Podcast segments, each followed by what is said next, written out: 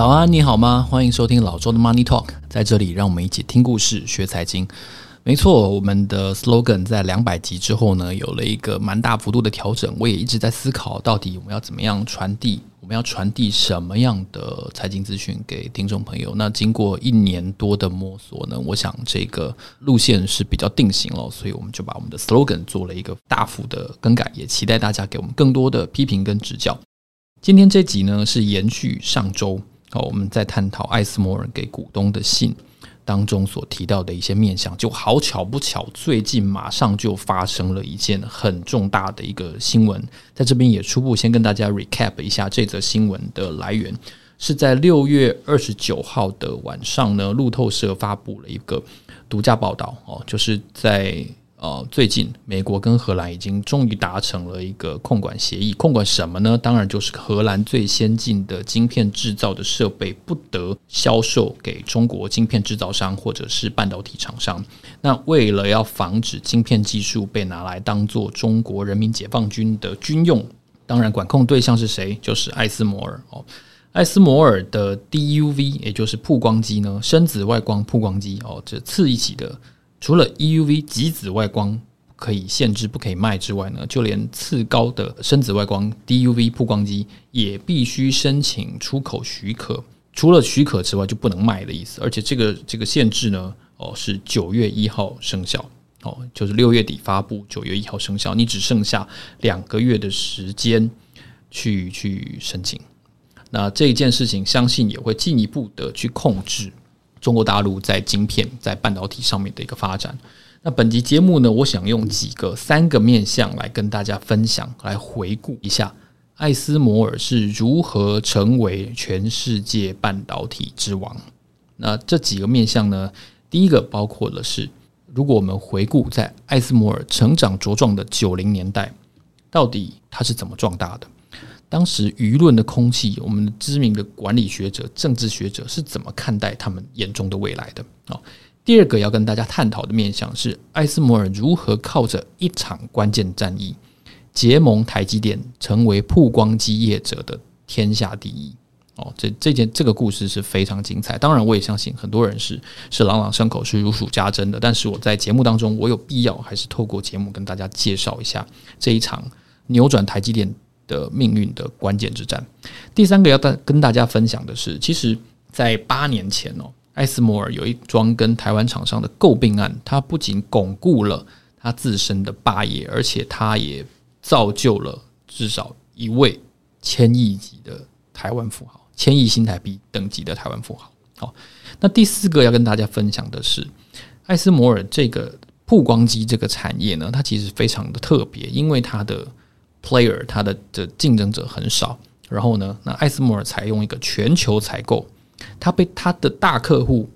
入股，同时他又去投资关键供应商，它是一个非常非常紧密相连，而且竞争者非常少、玩家非常少的一个产业。那最后是我个人的感想，所以以上大概会是有5个面向跟大家探讨。首先先来跟大家探讨的是，在艾斯摩尔成长茁壮的90年代呢，其实全世界的知名的学者对于全球化是极度乐观的。我在这边举2个例子，大家可能会有一些印象。《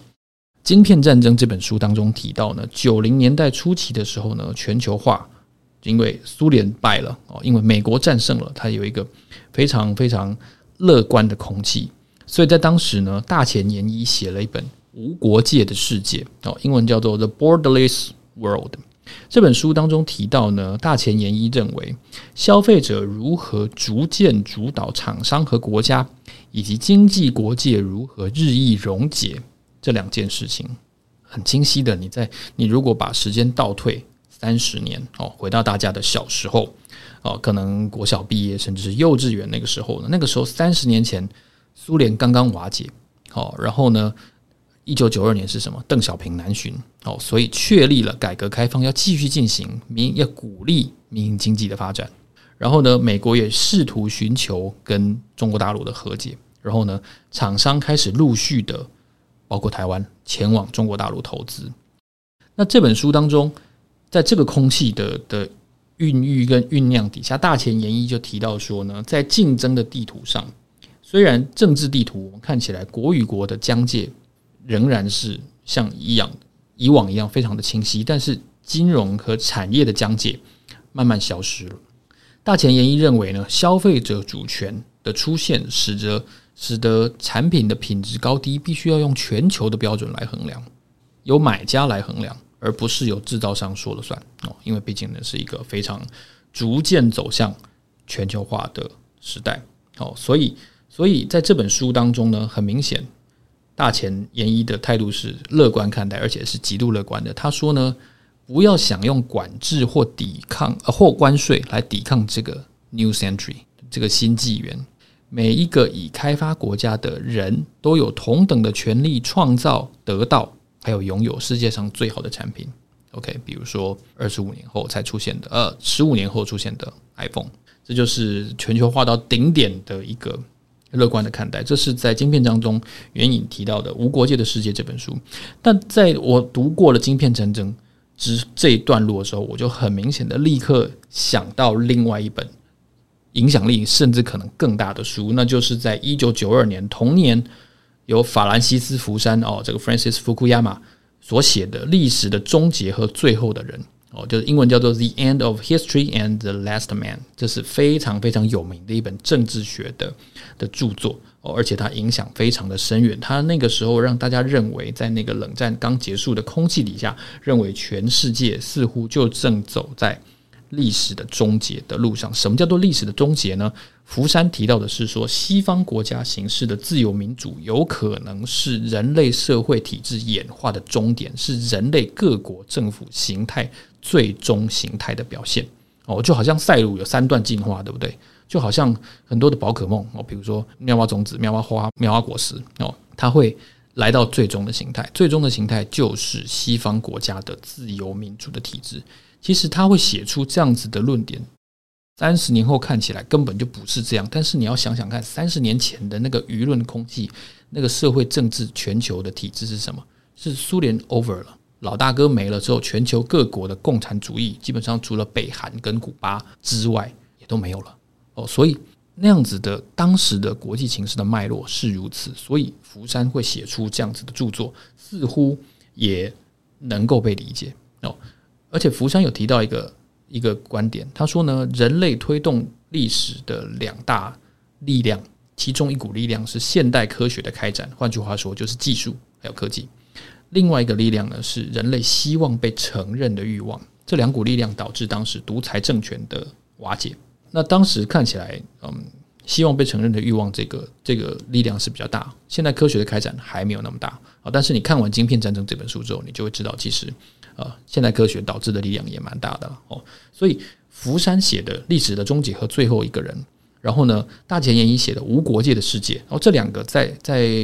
经济学、在管理学，还有一个在政治学，他们都是可以说全球非常有影响力的当代的学者，在不约而同的情况下，在1992年写了这样子的一本书，在各自的领域当中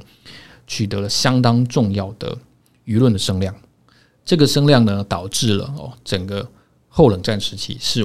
确实是往一个全球化在发展的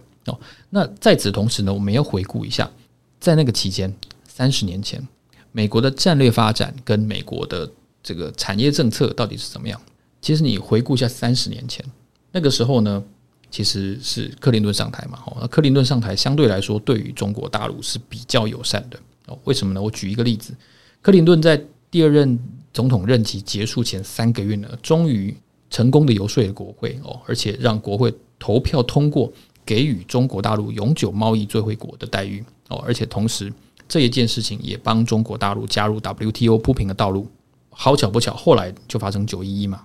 911事件就把整个小布希带领的政府的战略格局整个吸引到中东跟中亚去进行反恐战争，而且这个反恐战争大概打了差不多10年之久，然后所有的投资、所有的目光焦点，美国都在关心中东，然后慢慢的到奥巴马时期才开始有所谓的这个重返亚太战略这件事情。这是对外的部分。那对内的部分，我要跟大家稍微回顾一下。我记得我有导读过一本书叫做《巨头的诅咒》巨头的诅咒当中，如果你有去读这本书的话呢，其实你会看到一件事情，就是作者有提到哦，在小布希上任之后呢，其实相对来说，他的共和党政府是比较对于有垄断嫌疑的厂商是比较宽容的。最具体的例子就是微软。20年前，小布希的政府放过了有垄断市场嫌疑的微软，他没有把这个反垄断诉讼跟追查进行到底，也没有让微软被分拆。整个市场，整个看到美国政府对于做大的巨头其实是比较宽容的。我个人认为，这是为日后科技巨头整个四骑士，然后加上 Meta， 然后加上微软去寡占科技创新市场有一个很好的一个示范作用。就是在这段期间，就是在30年前冷战结束，然后全球对于全球化非常乐观的年代呢，艾斯摩尔崛起，而且就在20年前，艾斯摩尔打赢了一场关键之战，成为微影设备市场的天下第一。而且从此呢，我们没有看到在艾斯摩尔身后有任何一家公司跟艾斯摩尔具有相等甚至接近的技术能耐。哦，艾斯摩尔在什么时候挂牌的呢？他在1995年挂牌的。哦，所以就是在这样一个时也运也命也这样子的种种巧合跟有利的气氛之下呢，艾斯摩尔崛起了。这是第一个重点，要跟大家探讨一下。30年前，当艾斯摩尔在急速发展的时候，全世界的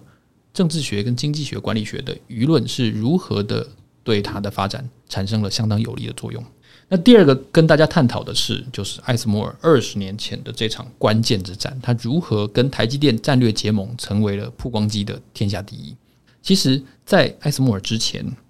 第一代的曝光机在晶片战争当中有提到，它的名字叫 GCA。 但 GCA 后来发生了一些管理上面的问题，然后它有一些人蒙不臧的丑闻，然后公司老板越来越无心经营，后来 GCA 就衰落了。然后呢，日本的 Nikon 呢取而代之。 Nikon 在90年代呢曾经是全世界最重要的曝光机的厂商，但是后来呢，它的衰弱其实是来自于一个物理学上面的一个困难，它无法突破，而艾斯摩尔突破了，所以导致于艾斯摩尔取代了尼康。那这件事情是什么呢？就是157奈米的光源干科制程，还有193奈米的光源湿润制程，这两种技术进行了一个战争。那从 0.13 微米然后到90奈米到65奈米的时候呢，65奈米这边呢，全世界的半导体厂就碰到了一个相当大的瓶颈。因为本来主流的曝光技术是157奈米的干式曝光机，那这些厂商呢，陆陆续续也都投资了相当多的资金在研发157奈米的曝光机的技术。但是有两件事情无法突破，第一个是晶片在制造的时候，这个折射的镜片，镜片的高品质的镜片的材料无法达到水准。第二个是光阻的透明度，就是光阻材料透明度也无法达到水准，就是镜片跟光阻导致于晶片更细微的电路是刻不出来的。所以大家已经全世界花了差不多10亿美元的研发费用，但是达不到任何一点点的进展。那这个时候呢，有一个人就扮演了关键的作用，他就是后来台积电的研发大将林本坚。早在撞墙期碰到之前呢，他就已经高喊就是说半导体的微影曝光技术如果要再继续深度发展的话，干式是走不下去的，一定要走浸润式。在2002年，也就是SARS 爆发前一年，林本坚正式提出，他用水把157奈米的波长的干式技术这件事情呢，就是彻底打败了。他用193奈米波长的光参与水的辅助呢，就把这个光的波长呢减少到134奈米，甚至比这个干式的157奈米更少。他的这个做法呢，我因为声音没有办法具体的表现影像，我跟大家稍微解释一下。就是说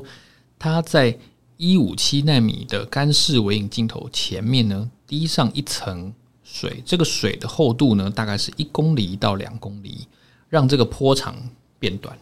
它是在一场美国的研讨会上正式公开这个研究。这个研讨会本来是去讲说157奈米的浸润跟干式微影的技术，想不到他当场就算给大家看哦，就对全场的听众说呢，为什么要用水来把193奈米的浸润式的介质去超越157奈米的干式制程？他算了一个数字，他跟大家说呢，因为水的光学折射率是 1.44%， 1.44%， 如果把193奈米光波透过1到2公里的水的厚度的折射，大家算一下，193除以 1.44 会得到134奈米波长的光。在那个研讨会上听到这件数字呢，全场就惊呆了，全场就沉默了，就是大家花了好几年的时间，花了10亿美元都无法突破的一个关卡，竟然透过一层水就可以一口气突破157，直接冲到134。后来呢，这个消息，这个发现就立刻引发了半导体界的轰动，并且让大家去投入这个以水为介质的研发的材料。林本坚后来说呢，其实他当初想到用水是因为半导体的实务当中，其实很多的场合，很多的流程都要用到水，而且呢，水是可以重复洁净化之后就不会造成污染的。那想不到这件事情真的能够做成，而且获得很多大厂的认同。艾斯摩尔呢跟台积电本来就是系出同源，一个是由飞利浦分拆的，一个是由飞利浦投资初期持有 27.5% 的股权，所以双方在成立的早期本来就有相当程度的合作。那艾斯摩尔看到这个重要的发现，事不宜迟，他就立刻放弃了原来他在拼命但无法突破的这个157奈米的干式制程的曝光机，他立刻转头跟台积电共同开发了193奈米浸润式的微影曝光机。在此同时呢，包括 IBM， 包括了比利时微电子研究中心，好几家已经在订购157奈米干式机台的这种厂商呢，全部退订，全部跟进台积电共同开发了这个193奈米的浸润式机台，然后去把尼控给打败掉。就是在这件事情上，艾斯摩尔跟台积电互惠合作，然后呢，一口气就成为了天下第一。那顺带一提，我刚才节目一开始提到的这个 DUV 这个深紫外光的曝光机台呢，在技术开发出来的时候，其实没有人知道这个东西到底这个技术要叫什么名字。那是林本坚说，既然是比紫外线还要再深一点的，那就不然就叫 Deep UV 好了。所以这个技术后来就叫 Deep UV， 是因为是林本坚称呼的。那到底这个艾斯摩尔在并购谁，并购什么台商，为什么可以巩固他的霸业呢？回顾2016年的时候呢，其实汉维科，大家可能已经有点忘记这家公司了。汉维科的董事长许金荣呢，他就正式宣布说，就是大概7年前的这个时候，艾斯摩尔呢出价新台币1000亿现金，1000亿现金全数收购汉维科的股权，每股对价是1410，它溢价是 16.5%，预计在2016年结束之后呢，汉维科就下柜成为艾斯摩尔的子公司。那汉维科的公司员工有多少人呢？有350个，全部不裁员，全数成为直接接收成为艾斯摩尔在台湾的员工。那这家公司其实当初因为它股价真的很高，然后很多人看不懂它到底在做什么。那许金荣其实有提到说，其实双方的技术非常有利，就是说有利于艾斯摩尔未来在微影系统上面的曝光的控制，它会成为一个最有效的一个解决方案。而且还有当时有一个非常重要的时代背景，在2015年的时候呢，中国大陆用资金去入股了很多半导体的厂商，包括我记得历程他们也谈过，包括在细品的争夺战当中他们也扮演过角色。如果当时汉伟科让中国半导体厂商给买下来了，这对艾斯摩尔后来的技术发展很可能会发生威胁。所以艾斯摩尔出高价新台币1000亿直接买下了汉伟科，是免于让中国大陆的这个国产半导体有进一步做大的机会，换句话说提前消灭对手。这是一个很重要的一个关键，这也是跟大家分享的第三个重点，就是什么交易让艾斯摩尔坐实了这个半导体霸主、设备霸主的这样一个关键。那第四个呢，我要跟大家分享的是，其实艾斯摩尔的经营的的模式非常非常的特别，因为如果摆在今天，这样一家全世界独一无二的，只有跟他买的，他甚至比台积电的先进制程还要再更独占的，那肯定不能存在，因为它实在太危险了。美国为什么能够允许这样子的一个公司存在呢？在晶片战争这本书当中有提到一个非常重要的关键，因为艾斯摩尔的 EUV 一台2亿、3亿美元的这个机器呢，它并不是真正的荷兰制造。他们只是主要的部分都在荷兰组装，关键的元件呢是来自于加州的 Cymer 这家公司，然后呢还有2家德国的关键的公司，一家叫做蔡司，就是光学镜头的公司，另外一家叫做创普，最近在台南开了他的这个 EUV 技术培训中心。德国的创普呢是他的工业用的雷射设备的大厂，所以表示说许多国家的元件，几十万个元件组成的一台 EUV， 其实是许多国家厂商 的共同的杰作，他们可能花了总共上百亿美元才完成这件事情。那而且呢，在这个过程当中，艾斯摩尔还做了一件很重要的事情，就是艾斯摩尔在美国建了一个厂，还建了一个研究中心，他来保证超过1半的零组件都是从美国厂商这边采购的。换句话说，他跟美国一开始就已经类似战略结盟了。而且呢，晶片战争当中也提到，荷兰本来因为它的这个全球化贸易的经济的位置跟角色，还有荷兰本身的实力，跟它一直以来没有跟特定厂商结盟这样子的色彩，本来就让艾斯摩尔呢不会令美国担心说它的核心技术被某些有可能有疑虑的国家给掌握。那再加上艾斯摩尔它的战略视野是充分的去掌握了台积电这个战略伙伴，所以它的发展呢其实终究获得了美国相当高程度的信任。那大家可能不记得了，10年之前 Intel、 三星跟台积电这3家公司呢其实都曾经重金投资艾斯摩尔，以台积电为例呢，他总共后来投了大概新台币410亿给艾斯摩尔。当时台积电一共拿到了艾斯摩尔 15% 的股权， Intel 呢买到了 5%， 三星买了 3%。 换句话说，台积电是他相当重要的，双方不仅是技术共享，然后互利共荣，而且同时台积电还是艾斯摩尔的大股东。但是就有点有趣的事情就是说，他们在差不多3年的股票闭锁期之后呢，其实后来最近呢，韩国经济新闻有回顾，当 EUV 正式成功开发在2015年之后呢，台积电跟三星跟 Intel 3家客户呢都在2015到2016之间大量的大卖股票，而且呢台积电在2015年就把他手上 15% 的艾斯摩尔给全卖光了。三星本来有 3% 嘛，它卖掉了几乎1半，卖掉了 1.4%。 Intel 呢也从 5% 降到 3%。 那三星原来手上的剩下那 1.6% 呢放到了今天，市值高达45点多亿美元，是当初它投资 2.8 亿美元的10几倍。所以三星根本因为这笔投资削海了，你知道吗？所以这个全球化的投资，全球化的采购与研发，而且它保证超过1半以上的 原物料零组件来自于美国采购，让艾斯摩尔站稳了这个除此之外别无分号的这样子的一个超级有利的战略位置。这是艾斯摩尔的决策层呢，我觉得一个非常非常关键的一个决定。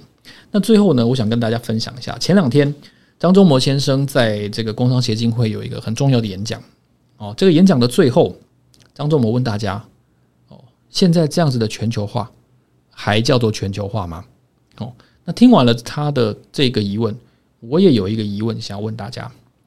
台积电以前的 EPS 是基本 EPS， 基本上就是100%是 Made in Taiwan 的。